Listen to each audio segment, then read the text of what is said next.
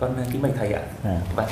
Thưa thầy à, con là nhà báo Anh Sướng ạ. Hiện nay thì con đang công tác ở báo tuổi trẻ và đời sống. Thì à, con cũng là một phật tử ạ. Thì à, hiện nay thì con đang đăng một phóng sự dài kỳ về vấn đề nhân quả nghiệp báo và sự vi diệu của Phật pháp nhiệm màu trên báo tuổi trẻ và đời sống. Thì hiện nay con đăng đăng kỳ thứ 8 rồi thì đang gây một tiếng vang lớn trong xã hội. Thì hôm nay con xin gặp thầy thì muốn hỏi chuyện thầy về xoay quanh vấn đề về nhân quả nghiệp báo trong đạo Phật ạ. Thì con biết là thầy rất là bận Ừ. sức khỏe thầy thì chưa được tốt ạ. Mà thầy vẫn dành cho con một thời gian quý báu buổi sáng hôm nay thì con rất biết ơn thầy. Và xin chúc thầy mau bình phục để thầy à, công hiến nhiều hơn cho cộng đồng ạ. Trước nhất thầy- thì à, tôi à, chân thành tán dương Dạ. công việc mà nhà báo Hoàng Anh Sướng đang làm. Thì phần lớn quần chúng người ta chỉ có cơ hội đọc những cái câu chuyện nhân quả nghiệp báo của quá khứ đó mặc dù nó cũng là những cái ờ, phản ảnh về ờ, bản chất thật của đời sống à, có gieo thì có gặt.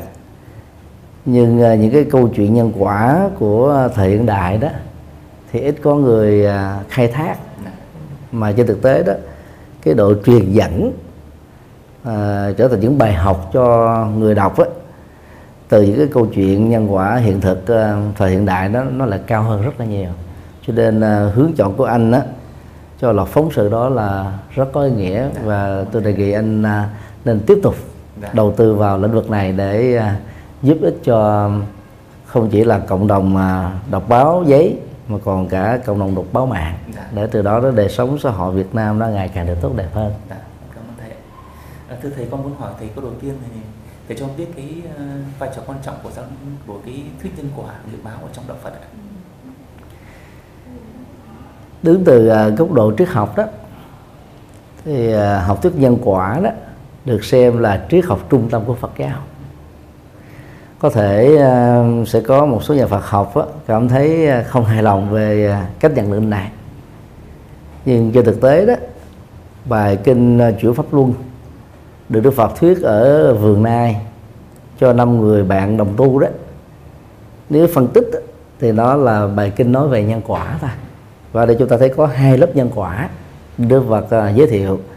Lớp nhân quả một á, là khổ đau và nguyên nhân khổ đau của đời sống hiện thực. Mà theo ngài đó người tu học uh, theo chân lý đó cần phải có cái bản lĩnh đối diện với cái à, thực tại khổ đau đang là. Không đào tẩu không cường điệu quá và không uh, uh, phớt lờ đó là loại trừ ba thái độ tiêu cực về cái cái hiện thực khổ đau đó đó thì Đức Phật mới ờ, kêu gọi mỗi người phải có cái trách nhiệm đánh giá lại và truy tìm đâu là những cái nguyên nhân dẫn đến những cái bất hạnh này. Để ờ, chúng ta có cái trách nhiệm giải quyết nó. Thì đó là cái lớp ờ, nhân quả tạm gọi là nhân quả thế gian. Thì Đức Phật không dừng lại tại đây. Nếu Đức Phật dừng tại đây đó, thì ngài sẽ bị à, liệt vào cái nhóm là cường điệu quá nó khổ niềm đau hoặc là tô đen cuộc sống. Đức Phật mới giới thiệu một cái cái cái nhân quả thứ hai. À, về bản chất là đối lập lại cái nhân quả một này. Và lớp nhân quả thứ hai đó là ngài đưa ra um, hạnh phúc. Và đó là cái mà con người hướng đến để đạt được. Và cái khả khả năng đạt được là bây giờ và tại đây chứ không phải chờ sau khi chết. Đỉnh cao nhất của loại hạnh phúc đó là nước bàn đó là phi điều kiện hóa à, về không gian thời gian và không bị um, các cái hoàn cảnh bao gồm nghịch cảnh đó, làm à, tác động thay đổi. Và để đạt được cái hạnh phúc trần đời này thì vẽ để chào toàn bộ với toàn bộ nỗi khổ niềm đau đó thì Đức Phật đưa ra con đường bát chánh. À, chia làm ba nhóm nhóm uh, trí tuệ thì gồm có à, à, nhận thức chân chính tư duy chân chính. Nhóm đạo đức thì gồm có um, lời nói chân chính hành vi chân chính nghề nghiệp chân chính và siêng năng chân chính nhóm mà thiền định thì gồm có um, à, chánh niệm và chánh định. Thì như vậy thì um, bài kinh này là giới thiệu hai lớp. Và đó là bài kinh quan trọng nhất thể hiện phương pháp luận tâm linh mà Đức Phật đã đóng góp cho lịch sử tư tưởng của nhân loại. Cho nên đó, là tăng ni Phật tử và những người yêu quý mến đạo Phật thì không thể không biết qua bài kinh này. Và cũng không thể là lơ là trong việc ứng dụng nhân quả trong đời sống thực tiễn cho nên à, hiểu nhân quả à, theo hướng là giải quyết các nỗi khổ niềm đau rồi trải nghiệm an lạc hạnh phúc bây giờ và tại đây. Và cái tác hưởng của an lạc hạnh phúc đó nó còn có cái cái cái cái độ cộng hưởng biên độ cộng hưởng ở những cái kiếp sau nữa. Thì tôi tin rằng là ai cũng trải nghiệm được như thế trên nền tảng nhận thức đúng được như thế đó thì cuộc sống xã hội đó sẽ bớt đi tù đầy dạ sẽ bớt đi những cái bất hạnh, sẽ bớt đi những nỗi khổ niềm đau, và điều trần gian đó sẽ có thể sớm kết thúc Dạ. Và thưa thầy, con được biết là cái nhân quả là một cái cái nền tảng căn bản của giáo lý đạo Phật ạ. Khi con làm cái thiên phóng sự với nhân quả này thì con có thâm nhập vào à, đời sống thực tại của Việt Nam hiện nay thì con được biết là có rất nhiều những làng nghề họ làm nghề sát sinh ạ có những làng nghề chuyên về giết à, mổ chó ạ có những làng nghề chuyên giết mổ trâu bò ạ. Và ở mỗi làng nghề thì con cũng biết là cũng có những người họ làm nghề giết mổ ạ. Và con đã được chứng kiến à, tận mắt ạ mà được nghe rất nhiều những câu chuyện đau lòng nó xảy ra với những gia đình làm người sát sinh ạ. Thế thì con muốn hỏi thầy là có thật là có sự hậu oán của những người làm người sát sinh hay không ạ? Vâng.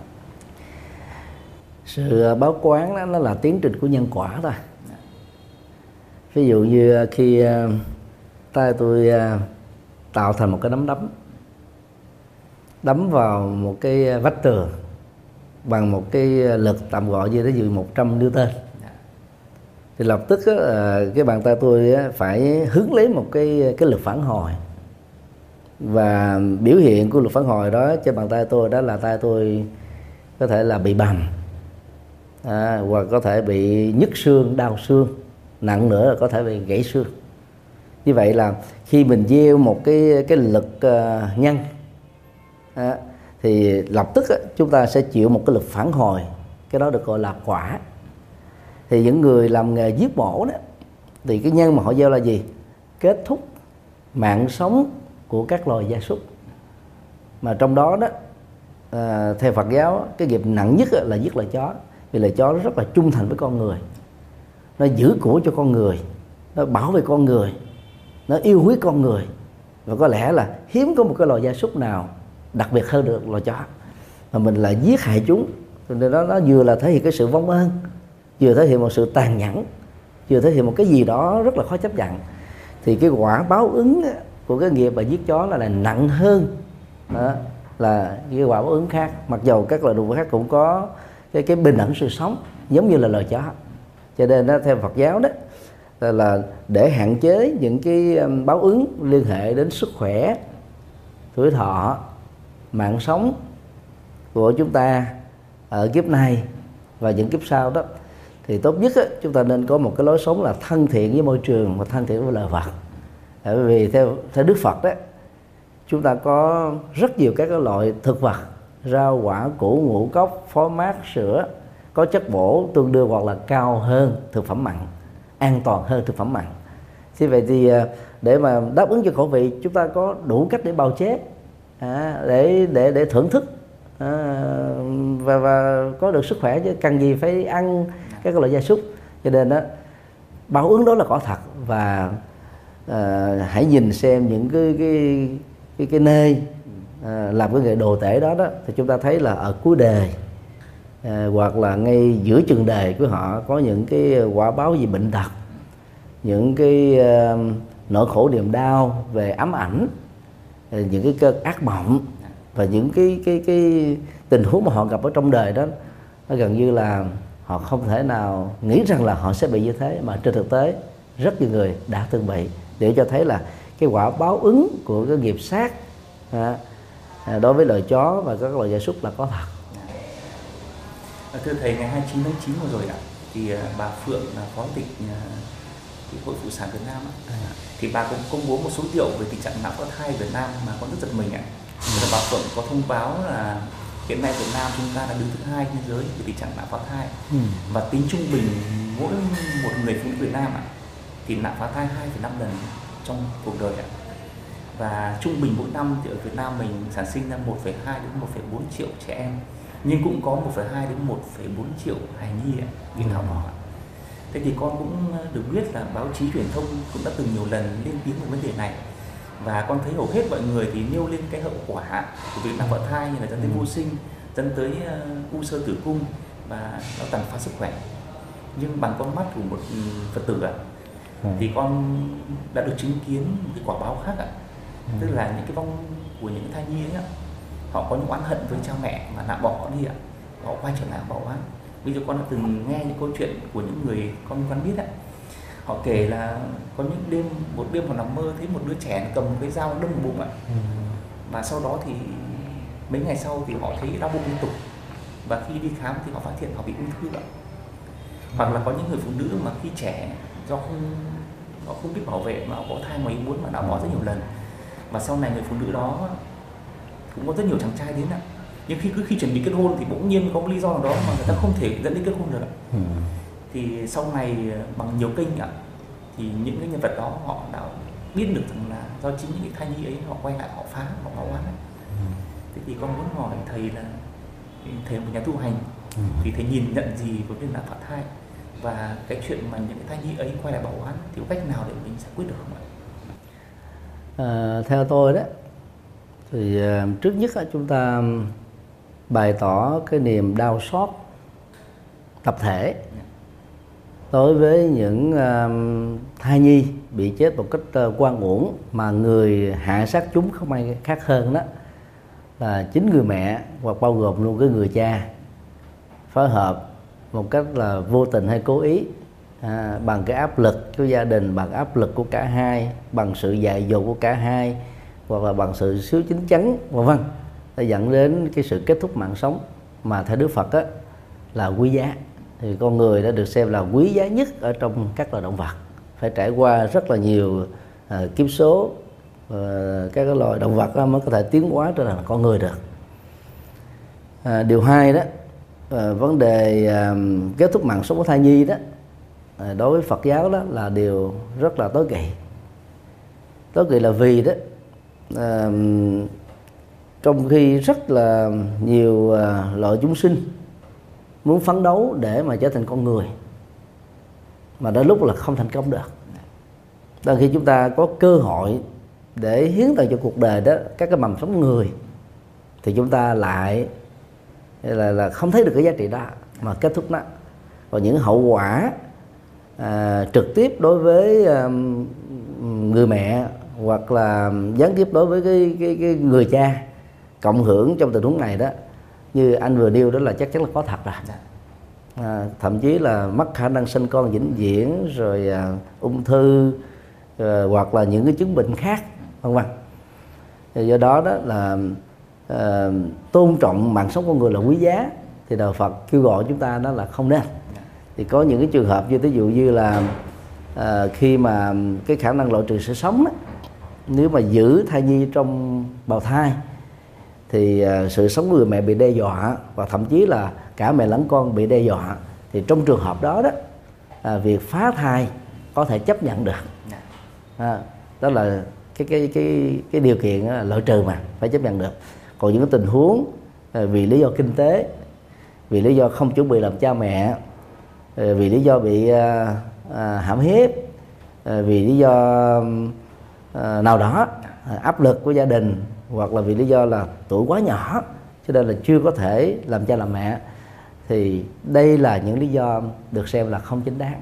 Vì xã hội này đó có rất nhiều trung tâm mồ côi có nhiều trung tâm từ thiện người ta sẵn sàng thay thế những cái cặp vợ, vợ chồng trẻ này nè để làm cha mẹ à, bằng cái tình thương thật sự để giúp cho những cái mầm sống con người là quý giá đó có cơ hội là trở thành những con người hữu dụng về sau.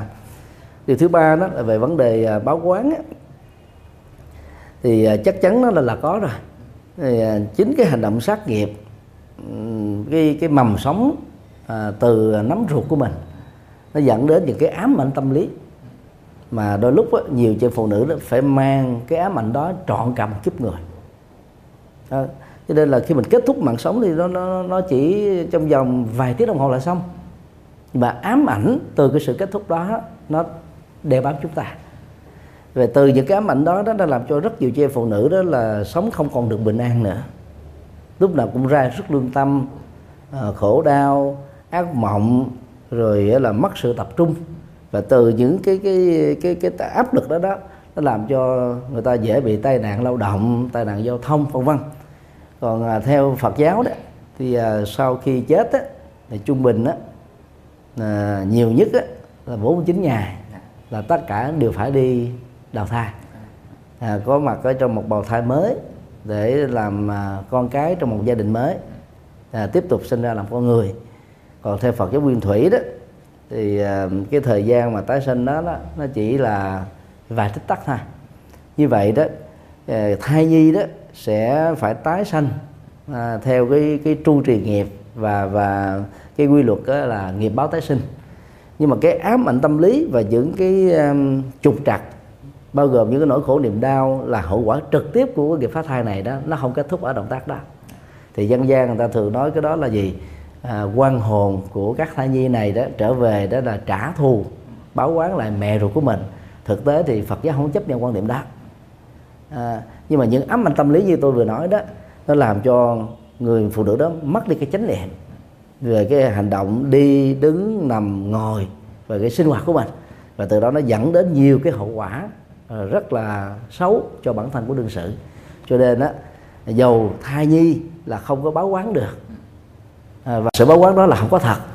Nhưng mà các hậu quả mà người người mẹ phá thai hoặc là cái người cha tác động để cho người phụ nữ này phá thai đó là rất lớn. Nó đủ các phương diện hết. Nhận thức được điều đó đó thì trong mọi tình huống ngoài ngoài cái tình huống mà lỗi trừ sự sống như tôi vừa nêu đó thì tất cả các bà mẹ à, những người cha à, có à, cái cơ hội trao tặng một mầm sống cho đời đó nên biết quý trọng nó. Còn nếu như mình không muốn à, có mầm sống đó thì ngày nay chúng ta có rất nhiều các phương pháp an toàn trong quan hệ tính dục.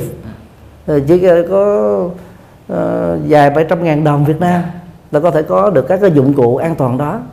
Ờ, tại sao chúng ta lại uh, quá lơ là thiếu trách nhiệm với chính mình thiếu trách nhiệm với cái mầm sống trong cơ thể của mình. Rồi để cho việc nó lỡ lan rồi đó thì mới bắt đầu tìm cách để mà chữa lửa dập tắt lửa thôi. Nhưng mà cái động tác dập tắt lửa này đó nó để tạo ra rất nhiều các cái hậu quả nghiệp về mạng sống về sức khỏe về lương tri về ám ảnh tâm lý về các cái bất hạnh liên hệ trực tiếp đến cái cơ thể này. Cho nên tốt nhất là chọn cái giải pháp an toàn trong quan hệ vợ chồng hay là quan hệ tình dục nói chung, để chúng ta không phải giải quyết các cái hậu quả mà nó được xem là chuyện đã rồi. Rồi cái hậu quả này nó biến nước Việt Nam trở thành một cái tai tiếng đứng thứ gì trên toàn cầu và đứng nhất ở châu Á. Có lẽ về phương diện đó, chúng ta chưa từng thấy trong lịch sử Việt Nam một cái thảm họa đau lòng như thế. Mà tôi cho rằng đó, nó có thể có một cái nguyên nhân sâu xa hơn. Đó là một cái khoảng thời gian quá dài, nền giáo dục của Việt Nam chúng ta đó chỉ dạy về là văn học với là à, chiến tranh để đáp ứng cho cái à, những cái cuộc chiến mang tính tự vệ xua đuổi giặc ngoại xâm ra khỏi đất nước. Nhưng mà trong thời bình mà chúng ta tiếp tục dạy cái nền văn học đó đó thì con người nó có cái nghiệp sát sẵn dễ đánh lộn dễ giết người vào những cái chuyện không đâu. Và thậm chí là giết luôn cái bằng sống trong cơ thể của mình. Mình nghĩ nó chuyện bình thường mà vật chất là tất cả không có cái gì là quan trọng hết. Và chính những cái nền giáo dục như thế nó nó làm băng ngoại cái nhận thức của con người lắm cho nên đó, trong thời hòa bình đó Việt Nam cần phải đầu tư giáo dục con người về lòng từ bi về cái hài hòa về cái um, quá giải hận thù về những cái giải pháp hòa đàm để cho thấy đất nước Việt Nam mình là yêu chuộng sự sống chứ không phải là một đất nước là hiếu chiến. Dạ. chúng ta là nạn nhân của các cuộc chiến thôi. Và uh, giáo dục đạo đức đó từ nhỏ đó vốn là học được chúng ta bỏ quên mấy thập niên. Gần đây thì mới bắt đầu tái là giới thiệu lại trong trường học. Nhưng mà dưới mức độ nó quá bao quát đi. Nó không có đi sâu vào cái cái đạo đức uh, ứng dụng. Rồi thì tôi cho rằng là đưa cái bản đạo đức ứng dụng này vào nhất là quý trọng sự sống lối sống gần với thiên nhiên gần với loài vật đó thì cái cái cái động tác và những cái nghiệp xấu giết hại con người trong đó có giết hại thay gì đó nó sẽ được là giảm thêm một cách tối đa. Dạ. để từ đó đó rút Việt Nam ra khỏi cái danh sách đứng thứ hai trên toàn cầu và đứng thứ nhất tại châu Á. Dạ. Con ờ, rất là ủng hộ ý kiến của thầy. Thì con cũng nghĩ rằng là cái việc phòng chống là điều quan trọng. Tại vì con cũng đã thấy ờ, trên báo chí đã từng tranh luận được là uh, có nên nạo bỏ nạo bỏ hay không nhỉ? Thì con nghĩ rằng dù giữ hay là dù nạo bỏ thì nó vẫn mang lại những kết cục nó rất là, là, là đau lòng. Con được biết là ở chùa của thầy thì thường xuyên tổ chức những khóa tu cho thanh niên á, đặc biệt các bạn trẻ thì con hiểu những cái chủ đề như này thì thầy có chia sẻ nhiều với các bạn trẻ không thì mỗi một cái khóa tu á có một cái chuyên đề. Dạ. thì cho đến à, thời điểm hiện nay chùa Khánh Thành đó là từ ngày năm à, tháng 9 nhưng mà trước đó đó thì chùa đã tổ chức à, các khóa tu rồi. Khóa tu cho trung niên á, và lão niên thì đến đợt thứ 8 mỗi tháng một lần. Khóa tu với trẻ thì mới được 5 đợt. Rồi cũng là mỗi tháng một lần. Hai khóa tu này đang xen nhau cứ nửa tháng là một lần. Thì các cái chuyên đề đó đó sẽ được thực hiện trong tháng tới. Thì là mỗi một chuyên đề này là nó, nó áp dụng cho một tháng. Thì làm sao đó, thông qua các khóa tu á, với trẻ mà phần lớn đó là học sinh à, à, cấp 3 và hơn một phần nữa đó là sinh viên đại học. Để cho các cháu đó thanh thiếu niên đó từ nhỏ đó là tiếp nhận được những cái à, lời dạy đạo đức của Đức Phật. Rồi à, lối sống minh triết à, kỹ năng sống kỹ năng cái, cái giải quyết các vấn nạn. Và nhất là cái nhận thức thấy rõ được cái hậu quả từ những cái hành vi của mình dầu chỉ mới manh mún ở trong tư duy thôi. Huống hồ đã được thể hiện qua lời nói và việc làm. Thì tôi cho rằng là à, thông qua các khóa tu như vậy đó thì các cháu sẽ tự điều chỉnh nhận thức lối sống thói quen của mình. Và điều này nó sẽ giúp cho các cháu nó có một đời sống nó hài hòa với gia đình hơn hiếu kính với cha mẹ và người lớn trong gia đình hơn rồi có tinh thần hợp tác hơn à, có tinh thần vô ngã vị tha hơn. À, chắc chắn là nó sẽ tạo ra một cái um, hiệu ứng rất là tích cực. Và cái đó tạo gọi đó là cái cái cái chất lượng của hạnh phúc. Cho nên uh, những chuyên đề về uh, vì sao không nên nào phá thai vì sao không nên ăn cơm trước kẽn vì sao không nên uh, yêu vội vì sao không nên uh, cưới đại vì lý do kinh tế vân vân. Chắc chắn sẽ được đưa vào trong cái chương trình uh, khóa tu uh, uh, tuổi trẻ hướng Phật ở tại chùa Giác Ngộ. Dạ. Cảm ơn thầy. Thưa thầy, trong cái hành trình con là phóng sự của nhân quả thì con có được chứng kiến rất nhiều những câu chuyện của một số cái gia đình mà cái thời cái cách dụng đất ấy, cái cách văn hóa thì ờ, ở một số cái vùng nông thôn ở phía bắc Việt Nam thì có phá rất nhiều đình chùa và con sau này đã chứng kiến một số người tham gia trong cái cuộc tàn phá ấy thì họ cũng gặp những chuyện không may mắn và rất nhiều người tin rằng đấy là sự báo ứng của việc phá đình chùa. Thế thì con cũng là một phật tử và con cũng nghiên cứu trong lý nhà phật. Thì con hiểu rằng là đức phật là một người rất từ bi ạ. Nhưng mà rõ ràng cái mà con được chứng kiến không không riêng ở quê con hay ở nhiều nơi mà rất nhiều nơi ạ. Thì những người phá đình chùa hoặc là một số người mà từng tham gia phá một số cái cái vị mà mộ vua trần ở trên ừ. trên uh, y tử ạ. Thì sau này họ đều phải trả giá hết và họ phải sám hối. Rồi họ lấy gỗ họ lấy cửa họ lấy phiến đá ở mộ họ đều phải trả lại ạ thì rõ ràng là rất nhiều người tin rằng đấy là sự bảo oán thế thì có nếu như có thật thì có mâu thuẫn chăng khi mà mình lấy của ừ. chùa là nơi của phật mà mình lại báo oán mà mình trả lại ừ. không hiểu cái cái nhìn của thầy vấn đề là thế nào à, quả báo á, từ các hành động xấu như tôi nói đó là có thật à. nhưng mà ở đây chúng ta phải à, nhận thức á, cái cách lý giải thôi à, về cái tiến trình quả báo xấu từ việc phá định chùa à, diễn ra thì nhiều người người ta nghĩ rằng là đức phật á, à, là nhân vật từ bi. Và tại sao lại mà tạo ra những cái hậu quả nghiêm trọng cho những người đã phá tự phật và các ngôi chùa mà vốn là cái nơi để mà rèn luyện đạo đức và phát triển trí tuệ? Thực tế đó thì không có đức phật nào bồ tát nào long thiên hộ thần nào ở trong các chùa làm các công việc báo ứng đó. Tiến trình tự nhiên của nhân quả sau khi một cái hành động tốt hoặc là xấu hay trung tính được thực hiện thì tự động nó tạo ra sự trổ quả ở trong tự thân của chính nó. Do các cái nhân duyên tác động giữa uh, các cái uh, nhân cùng thời giữa các cái nhân khác thời giữa các nhân cùng tính chất giữa các nhân đó là khác tính chất sau khi nó lộ trừ nhau hết rồi đó thì nó tạo ra một cái kết quả. Thì kết quả đó đó thường dẫn đến đó là những cái cuộc sống rất là khổ đau bất hạnh bệnh tật tai nạn cho những người đã trực tiếp và cố tình hay là vô ý tạo ra những cái cái hạt giống là bất hạnh này. Như vậy đó cái sự trừng phạt đó là do nhân quả làm chứ không phải là do Phật làm. Và Phật cũng không ngăn được cái tiến trình nhân quả đó. Vì nhân quả đó là một cái dòng chảy tự nhiên.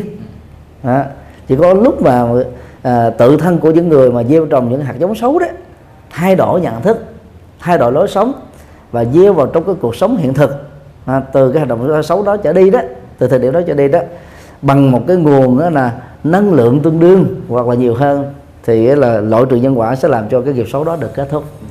À, chứ bằng không đó thì cũng không ai có thể cứu giúp được cho đương sự đó. Thì ở tại Việt Nam chúng ta nó có lẽ là ảnh hưởng cái cuộc cách mạng văn hóa của Trung Quốc. Mà lúc đó đó thì à, những người à, chủ trương theo chủ nghĩa à, xã hội đó người ta cho rằng là vô thần. Cho nên có một cái sai lầm lớn trong cái cuộc cải cách văn văn hóa. Nó là cải cái văn hóa thực ra đó là xóa bỏ nhiều cái văn hóa có giá trị lâu đời bao gồm những cái um, uh, văn hóa vật thể và các văn hóa phi vật thể. Tại Việt Nam á ở miền Bắc thì tôi không có uh, là nghiên cứu kỹ lắm về tổng cái số các ngôi chùa bị tàn phá.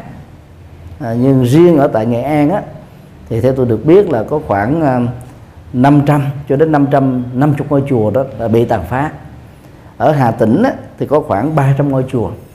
Và cái thời cải cách ruộng đất đó thì hai này nó gọi là nghệ tỉnh. Thì đã có gần 900 ngôi chùa bị tàn phá qua cái phong trào hợp tự. Tức là hợp tự thì coi như là năm mười chùa đó là xóa hết giữ lại một cái chùa gom hết tất cả các tượng Phật ở các chùa đó về một chùa sau đó phá cái chùa này luôn là coi như là toàn bộ là kết thúc. Thì do cái phong trào à, cải cách văn hóa sai lầm đó đó thì Phật giáo ở Bắc Trung Bộ nói chung, ở Hà Tĩnh và Nghệ An nói riêng đó, là giờ mất gốc hoàn toàn. Suốt là gần như là năm năm sáu thế kỷ, từ năm 1956 cho đến là cách đây 10 năm là Phật giáo mất gốc ở tại Hà Tĩnh. Và Nghệ An thì từ năm 2011 mới bắt đầu là tái phục hồi là Phật giáo, tái phục hồi là Phật giáo. Thì như vậy thì chúng ta thấy là cái dòng chảy của nền văn hóa Phật giáo hòa quyện vào trong dân tộc. Đối với là hàng, hàng triệu người ở các tỉnh Bắc Trung Bộ này đã bị kết thúc. À, à ở một mức độ gần như là tám chín phần trăm. Thì vì vậy thì những cái hành động đó à, không chỉ là tàn phá vài trong ngôi chùa mà nó đã nó đã trực tiếp tạo ra đó là tàn phá cái nền văn hóa phi vật thể của Việt Nam. Mà vốn là không tách rời khỏi đời sống tinh thần của người Việt. Thì cái hậu quả đó đó nếu mà đứng ở trên cái bình diện này thì chúng ta thấy là nó lớn ghê gớm lắm à, do đó đó thì tôi không cảm thấy ngạc nhiên đối với những người đã trực tiếp chỉ đạo hay là à, trực tiếp tham gia các cuộc tàn phá đó à, bị những cái hậu quả tai nạn rồi điên khùng à, khổ đau à, ly tán cái đó là những cái hậu quả có thật. Dù chúng ta có thừa nhận nó hay phủ định đó nó vẫn tồn tại thôi. Cho nên đó cái cuộc cải cách uh, kết bạn dân hóa đó đã, đã trôi qua với những cái nỗi đau rất là khó xóa được ở trong lịch sử. Nhưng mà may mắn đó những nhà lãnh đạo uh, của chúng ta ngày nay đó rất là sáng suốt thấy rõ được những cái sai lầm quá khứ. Cho nên đó, trong một thập niên qua đó thì ờ, chính quyền uh, của Hà Tĩnh đã giúp đỡ rất là tận tình. Hòa thượng thích bảo nghiêm đó có công rất lớn uh, là uh, phục hưng lại Phật giáo ở, ở tại tỉnh này. Đó có hàng trăm ngàn cái phật tử mới đã quy ở cửa phật. Ở nghệ an á, thì hòa thượng ờ, thích thanh nhiễu là phó chủ tịch thường trực và thượng tọa thích thọ lạc cũng đã đóng góp rất là mạnh chỉ trong vòng 5 năm đó cái phong trào Phật giáo ở tại Nghệ An đã phát triển vượt trội. Đó là cái dấu hiệu rất là đáng mừng. Nếu không có những vị lãnh đạo sáng suốt như thế à, về, về phía Phật giáo và nếu không có cái chủ trương sáng suốt của chính quyền địa phương cho phục hồi lại khích lệ tán dương hỗ trợ thủ tục vân vân. Thì chắc chắn là là chúng ta không có được cái sự hồi sinh của Phật giáo ở hai tỉnh này.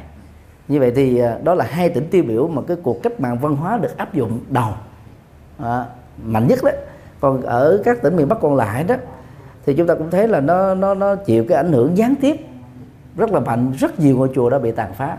Cho nên tôi tha thiết kêu gọi đó à, con người đó là một loài động vật văn hóa chứ không phải là động vật xã hội không đâu động vật văn hóa đó nó có ý thức về đạo đức ý thức về môi trường ý thức về cộng cộng sinh ý thức về những cái giá trị con người tạo ra đó. Làm thế nào để có trách nhiệm với chính mình và xã hội trong việc là giữ gìn các cái nền văn hóa vật thể. À, trong đó có bao gồm là à, chùa đình miếu và những cái công trình cho con người tạo lên rất là khó khăn và giữ gìn nó cũng rất là vất vả và những cái nền văn hóa phi Phật thể đó trong đó Phật giáo đó tôi cho rằng đó là một cái nền văn hóa phi Phật thể sâu sắc có giá trị minh triết và đạo đức ảnh hưởng tích cực đến một phương diện của đời sống đó cần phải được tôn trọng và phát huy. Và ngày nay đó là lãnh đạo uh, trong bộ chính trị và lãnh đạo ờ, của nhiều tỉnh thành đó ý thức từ điều đó và hỗ trợ cho cái chủ trương Phật giáo đồng hành với dân tộc. Theo cái chiều đó là à, à, cộng hưởng và tương tác. Chứ nó không phải là chỉ là một hướng thôi. Hai bên cùng à, đồng hành để làm thế nào đó Phật giáo có thể đóng góp nhiều hơn nữa cho xã hội trong việc đó là truyền bá một đời sống đạo đức. Giới thiệu một cái cái cái cái nhìn minh triết để cuộc sống con người đó nó thật sự là văn hóa hơn. À, và cái đó mới chính là cách mạng văn hóa. Chứ còn tàn phá đó, nó không bao giờ là cách mạng. Tàn phá là hủy diệt. À, cách mạng đó là xây dựng xây dựng thêm một cái chiều hướng ngày càng tích cực hơn, ngày càng tốt đẹp hơn, ngày càng cao quý hơn. Dạ. Thưa thầy là trong cái quá trình làm phóng sự này thì con đi quá nhiều và cũng chứng minh quá nhiều những cái bi kịch ạ, thì con có một cái thao thức rất lớn ạ. Thao thức là có lẽ hàng ngàn năm rồi ạ, trong dân gian các cụ xưa đã có rất nhiều những cái câu nói về nhân quả. Ví dụ như là đời cha mặn, đời đời cha mặn để con khát nước, hay gieo rau vật bão anh nhân nào quả đấy ạ.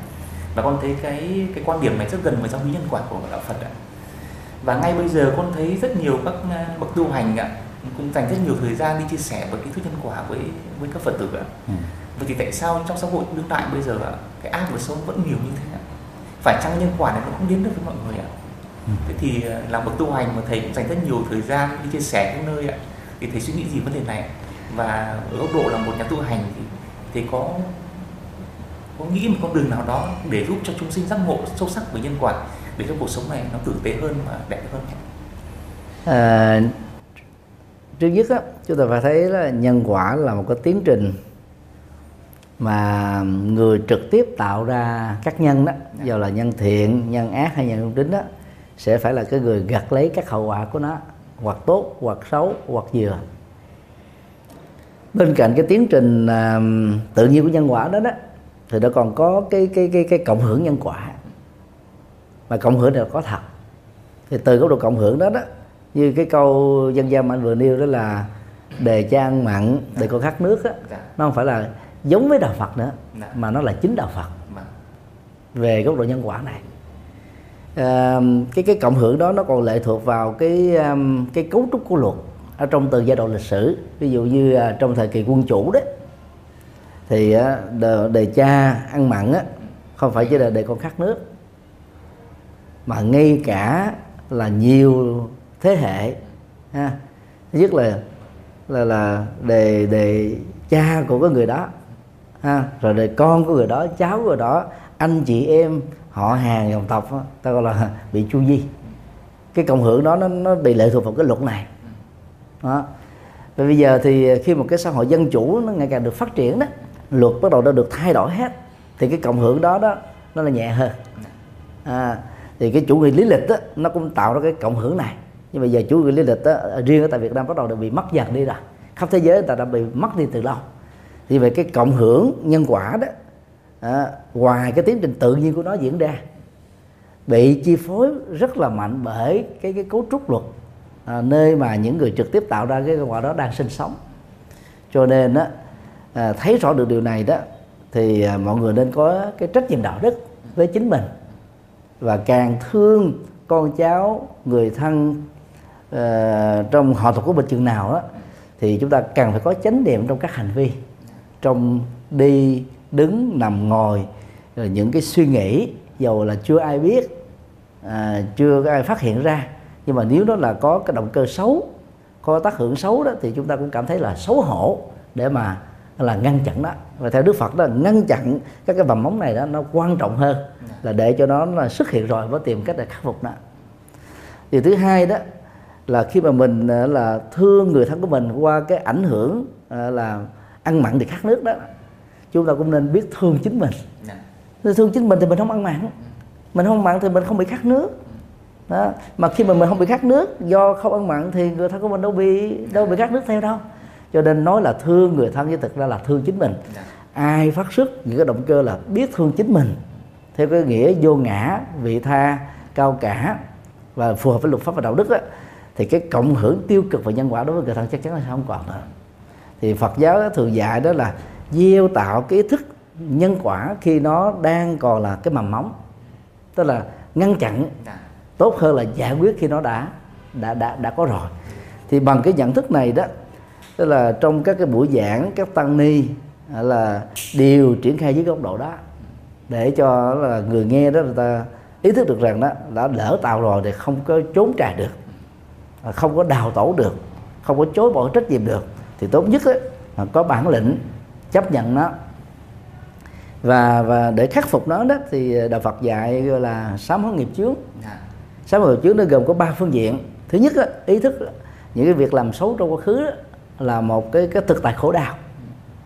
Và cam kết bằng lương tâm với chính mình rằng là tôi vĩnh viễn không tái phạm thêm một lần nào nữa. Đó là bước đầu của cái cuộc làm mới về đạo đức. Bước thứ hai đó là phải gieo tạo vào trong cái cuộc sống hiện thực này những cái hạt giống nhân quả đối lập lại với những nghiệp xấu mà mình đã tạo. Ví dụ trước đây đó là mình ăn thịt chó rồi uh, giết quá nhiều các loại động vật tức là cái, cái nghiệp này là nghiệp kết thúc bằng sống. Cái nghiệp đó là à, là, là xóa đi cái sự trung thành. Thì bây giờ chúng ta phải là bảo vệ môi trường theo hướng bền vững rồi bảo vệ sự sống con người rồi à, phóng sanh thả vật à, cứu sinh. Thì á, là chúng ta gieo tạo đó nó phải tương đương hoặc là nhiều hơn cái số đã sát hại. Thì cái cái nghiệp này nó bắt đầu nó mang tới cái là bù trừ. Nó mới hết. Và điều thứ ba đó là chúng ta phải ờ, ghi tạo ý thức cộng đồng à, về cái giá trị của sự sống để mà góp phần tạo thêm cái cộng hưởng đó. Thì bằng ba cái tiến trình này đó thì một cái nghiệp xấu đó đã lỡ tạo đó, mới có cơ hội được kết thúc ngay trong chính cuộc sống hiện thực này. Chứ bằng không á chúng ta nghĩ rằng là chết là hết. À, thì người tốt kẻ xấu hay người trung bình đó, được có kết cục giống như nhau đó. Thì không bao giờ mà chúng ta thay đổi nhận thức được không bao giờ thay đổi hành vi được. Và do đó chúng ta sẽ tiếp tục là nhặt gặt lấy những cái hậu quả rất là bi đát. Dạ. có thể là kiếp sau à, hoặc là những kiếp sau nữa. Mặc dù là chúng ta chưa uh, nhìn thấy được nó sẽ là như thế nào. Có người tin là không có kiếp sau nữa nhưng mà nó vẫn phải diễn ra thôi. Và trong rất nhiều trường hợp đó là cha ăn mặn không phải đến đời con khát nước đâu mà chính cái người cái người ăn mặn đó là đã đã khát nước rồi. Ngay cái động tác ăn rồi và nó kéo dài lúc mấy chục năm cho đến cuối đời người đó là tiếp tục là bị khóc khát về cái sự ăn mặn đó hãy thấy điều đó để mà ngăn chặn các hành động xấu dạ. à, chưa diễn ra dạ vâng. thưa thầy vừa nãy thì thầy có chia sẻ một ý rất hay và con nghĩ rằng như vậy vẫn cơ hội cho những người phạm sai lầm đúng không ạ khi mà mình gieo một quả xấu mà nó trổ quả xấu ra mà khi mình ý thức mình sám hối thì cơ hội để mình hóa giải đúng không ạ thế thì thưa thầy hiện nay con cũng có một cái phần mà con cũng rất quan tâm đến là trong cái hành trình đi tìm hiểu lấy tư liệu đó thì con cũng thấy là có những người mà vì họ phải gieo quả xấu á, thì họ phải trả giá. Thì rất nhiều người con chứng kiến là họ mắc bệnh nan y á và đôi khi họ nằm trên giường bệnh họ cứ hấp hối á. Gia đình có khi cứ nghĩ là họ chết nhưng mà họ không chết cứ đau đớn khổ sở vãi trên giường. Và sau này ờ, gia đình á họ mời các nhà sư hoặc là những cái nhóm phật tử mà con thấy dân gian gọi là được cũng niệm nhá họ đến họ thành tâm họ tụng kinh họ sám hối thay cho cái người hấp hối đó ừ. thì có khi chỉ một buổi chiều ạ là cái người đó ra đi nhẹ nhàng ạ thì con không hiểu là cái cái sự vi diệu của đạo Phật trong vấn đề sám hối thay cho người tạo nghiệp ấy nó có thật không ạ? À, là một tu sĩ đó. Vâng. có mặt ở trong đạo Phật là 33 năm vâng.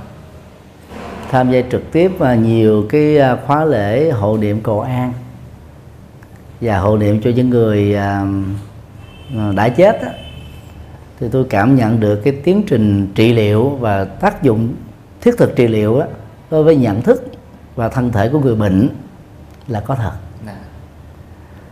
cái tầm à, ảnh hưởng à, nhiều hay ít ngắn hay là dài đó từ các cái à, hoạt động hộ niệm này đó lệ thuộc vào cái cảm nhận của người đang bệnh nếu người đó nó có một cái cái niềm tin. Và trong lúc mà các hoạt động hộ niệm, trợ niệm nó đang được diễn ra đó, người đó lắng nghe, rồi trải nghiệm, và và đang nhập vào trong cái hoạt động đó đó, thì cái tác dụng đó nó sẽ lớn. Và nó làm cho người đó có thể là vượt qua được những cái cơn bệnh hiểm nghèo. Hoặc là đối với những cái chứng bệnh ung thư giai đoạn cuối hay là những chứng bệnh nan y không thể vượt qua được đó thì cái tác dụng của hộ niệm trong tình huống này đã làm cho họ là gì? Thư thái tâm. Dạ. không còn sợ hãi cái chết không còn uh, tiếc nuối tài sản gia tài sự nghiệp không còn à, quá quyến luyến vì các cái sở hữu vật chất. Mà quan trọng nhất á, mà cái ngộ nhận nhiều nhất đó là à, con cái người thân. Để từ đó đó họ có một cái chết rất là nhẹ nhàng và bình an.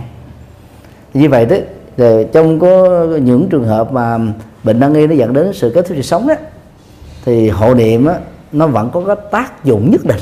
Dạ, à, trị liệu về tâm. Dạ, huống hồ là có những trường hợp bệnh đó, nó không có phải là nặng như thế. Thì cái tác dụng trị liệu đó là chắc chắn nó diễn ra rất là lập tức dạ, rất là rất là hiệu quả. Do đó đó để cho tác dụng này được ờ, diễn ra một cách tốt đẹp đó thì ờ, người thân bao gồm là người bệnh và những người à, bà con huyết thống đó cần phải lưu tâm một số điều như sau. Thứ nhất á, cái khóa lễ tụng kinh đó cần phải được diễn ra ở nơi mà người bệnh á, đang nằm. Dạ, để người đó nghe trực tiếp dạ, chứ không nên là làm dùm thôi. Dạ vâng, mà làm thấy dùm đó thì cái tác dụng trực tiếp đó nó không có nhiều nó chỉ là cộng hưởng thôi. Thứ hai đó người bị bệnh hoặc là đang trải qua cái cái cái cái cạn tử tức là đối diện trước cái chết đó, phải có một cái niềm là hăng hoan thích thú thật sự về cái hoạt động này đó, à, sẽ diễn ra cho chính mình. Thì cái trị liệu đó nó nó, nó mới, mới mới có hiệu quả được. Có giống mình mình mình mình phải mở một cái ờ, nắp ra thì nước mới rót vào trong cái bình được. Còn giờ mình khóa cái nắp lại thì lượng nước hải hà có đổ vào cũng không xong. Điều thứ ba đó là tất cả mọi thứ đó cần phải gạt qua một bên hết.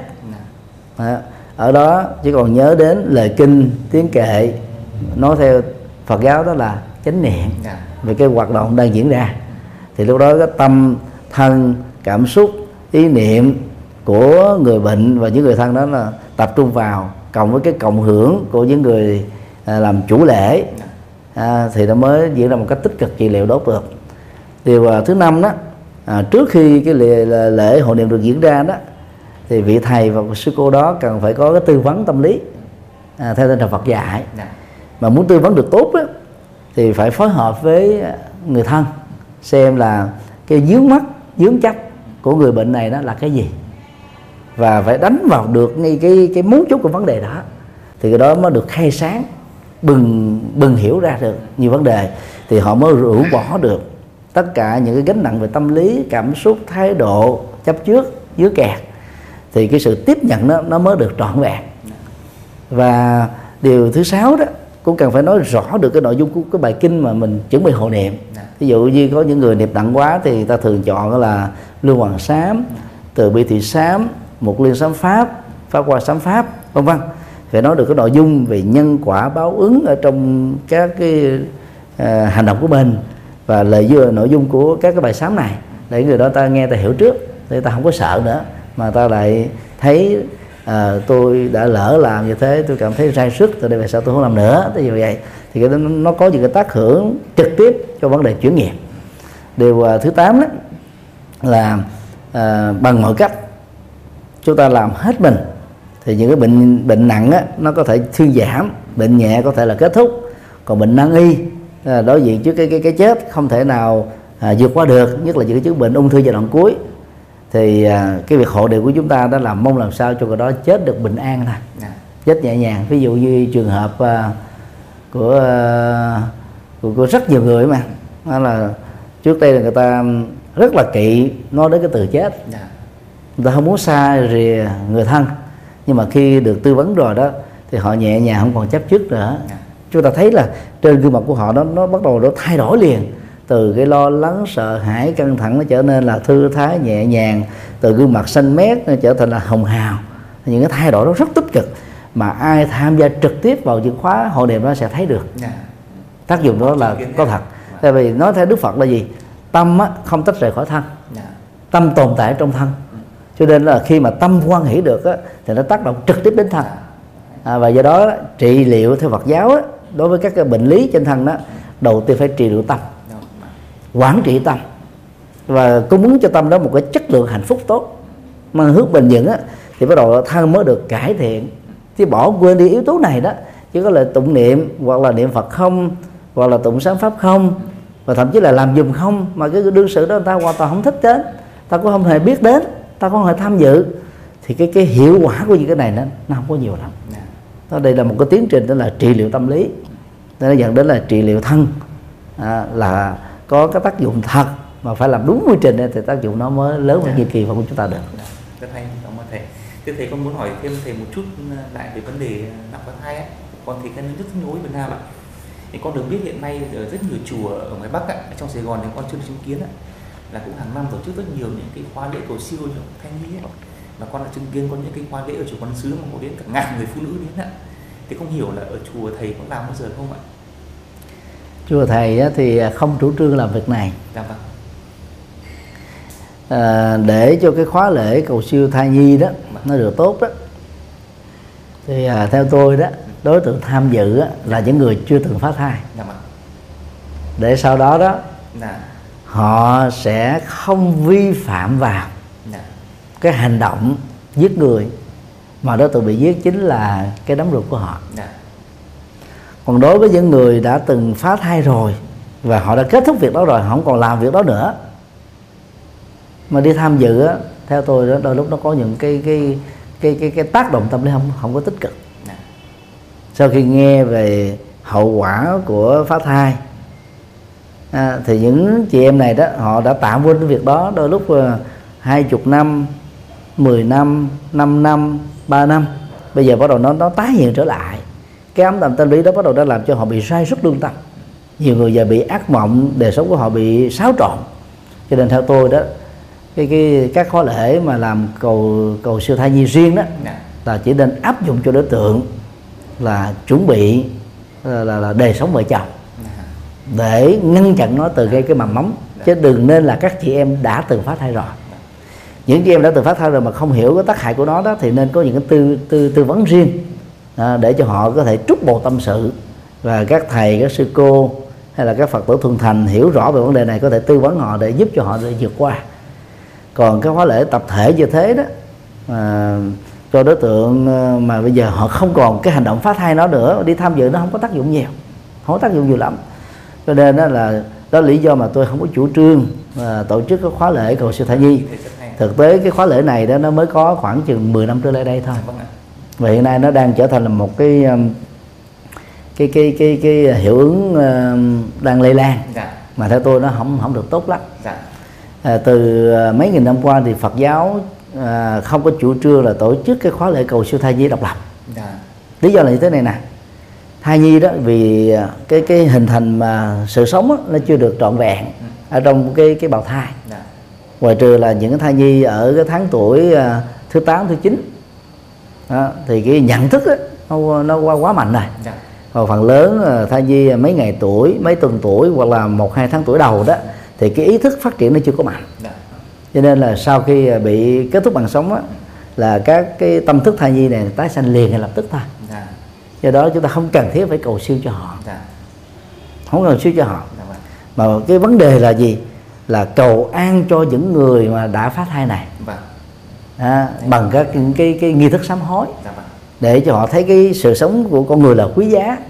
Họ bắt đầu họ gieo trồng cái nghiệp là bảo vệ hòa bình tôn trọng sự sống thương yêu lời Phật ờ, là giữ gìn cái môi trường bền vững. Dạ, rồi đó là gieo thật là nhiều những nghiệp đó để mà kết thúc những cái nghiệp xấu cũ. Dạ. đó đây là nghiệp sát. Dạ. cái đó nó quan trọng hơn. Cho nên à, nếu mà à, phát triển một cách quá đà về cái cầu siêu thai nhi thứ nhất á, là nó đi sai cái bản chất về Phật. Dạ. làm cho ta nghĩ rằng là các thai nhi này đó là chết không có tái sinh được. Ừ. trở thành các ngạ quỷ. Rồi à, báo quán với người mẹ đó nó nó nó là phi nhân quả. Nó không đúng với lời Phật dạy.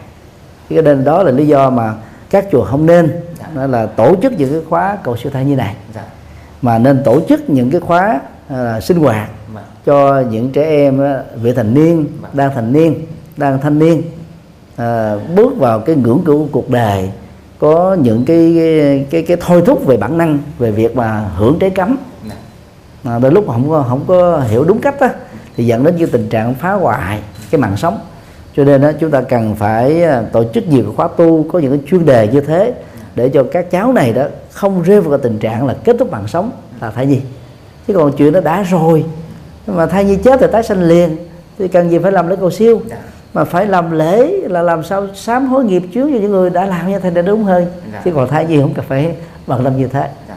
tuy nhiên cũng cần có những cái khóa lễ cầu siêu tập trung. Dạ vâng. Đó, về các cái loại à, hình sự sống bị kết thúc mà Phật giáo mấy nghìn năm qua đã từng làm. Chứ thường người ta không có làm một cái đối tượng gì riêng. Ngoại trừ nó có những cái cái cái chủ trương về xã hội. Chẳng hạn như gần đây đó giáo hội Phật Việt Nam mình đó à, phối hợp với bộ giao thông dạ à, gây tạo ý thức về tai nạn giao thông. Mỗi năm đó là Việt Nam chúng ta là có đến khoảng 9.000 người chết à, về tai nạn giao thông do thiếu ý thức à, trong điều khiển giao thông. À, thì à, cái khóa lệ cầu siêu cho những à, người tử nạn giao thông đó là cần thiết để nó gây tạo ý thức thông qua các phương tiện truyền thông. Để họ làm chủ chánh niệm cái cái cái bằng lái của cái tay lái của mình. Cái đó là rất là cần thiết. Dạ mặc dù tất cả mọi người chết đó đều phải tái sinh hết. Nhưng mà cái cái cái cái ờ, hiệu ứng truyền thông về phương diện xã hội từ cái khóa lễ này là rất là lớn. Và nếu chúng ta nhìn cái khóa lễ mà cầu siêu thai nhi dưới góc độ đó dạ. thì ok. Dạ. À, để cho những người mà ta chưa từng phá thai đó Dạ. thì người ta sẽ không bao giờ phá thai nữa. Hoặc là những người đã phá thai rồi mà ta chưa thấy hậu quả của vấn đề này đó để ta kết thúc nó. Vâng. À, thì là lễ cầu thiêu như thế thì thì tốt à, chứ đừng có nhấn mạnh đến cho thai nhi mà nhấn mạnh cho những người phá thai này. Dạ vâng. À, đã phá thai đương phá thai hoặc sẽ phá thai kết thúc cái sự phá thai đó. Nên nó phải được chuyển qua theo hướng đó thì tích cực hơn. Dạ vâng. Con cảm ơn thầy. Con muốn hỏi thầy câu cuối cùng là qua cái vấn đề thầy cho mình bàn về nhân quả thì thầy có muốn gửi gắm điều gì với bạn đọc của báo tuổi trẻ đời sống không ạ? À, tôi à, rất là hứng thú với à, chuỗi à, bài viết về nhân quả báo ứng đăng trên báo tuổi trẻ và đời sống của nhà báo Hòa Anh Sước thì, à, điều mà tôi muốn à, chia sẻ với tất cả các à, các các bạn đọc á, là đó là đó đừng xem những cái câu chuyện báo ứng của người khác á, là nó độc lập với cuộc sống của mình. À, vũ trụ này đó mặc dù là bao la nhưng mà cái cái cái cộng hưởng mạng lưới nghiệp á là nó rất là thiết thực và gần. Dạ. Câu chuyện của người khác á nó cũng là cái câu chuyện của chính mình ở một phương diện nhất định nào đó. Dạ thì thông qua những cái câu chuyện báo ứng đó đó chúng ta thấy và và soi rọi chính mình như một tấm gương. Và lúc đó đó những cái câu chuyện đó nó trở thành là những bài học rất thiết thực. Nó giúp cho chúng ta đó là tránh được những cái điều tương tự xảy ra với mình và người thân của mình. Và bằng cái nhìn đó đó à, thế giới này đó dù là bảo vũ trụ bao la đó nó như là một cái quả quả banh nằm ở trên lòng bàn tay của chúng ta thôi. Dạ. Và bằng nhận thức đó đó thì à, mỗi người hãy cố gắng á, làm chủ à, suy nghĩ tức là làm chủ tâm. Để chúng ta không có những lời nói việc làm ứng xử giao tế để tạo ra cái chuỗi của các cái thói quen dạ. tiêu cực. Dạ. Và khi mình làm chủ được cái cái cái nhận thức hành động và thói quen á thì chúng ta làm chủ được nhân quả của kiếp sống mình theo cái chiều hướng tích cực. Dạ. Thì chúc à, tất cả à, quý bạn đọc Dạ. được à, an lạc trong cuộc sống dạ. hanh thông trong cuộc đời bằng à, những à, nghiệp lành dạ. Và và bằng những cái cái nghiệp tích cực đối lập với những nghiệp xấu mà mình đã lỡ tạo trong quá khứ. Dạ.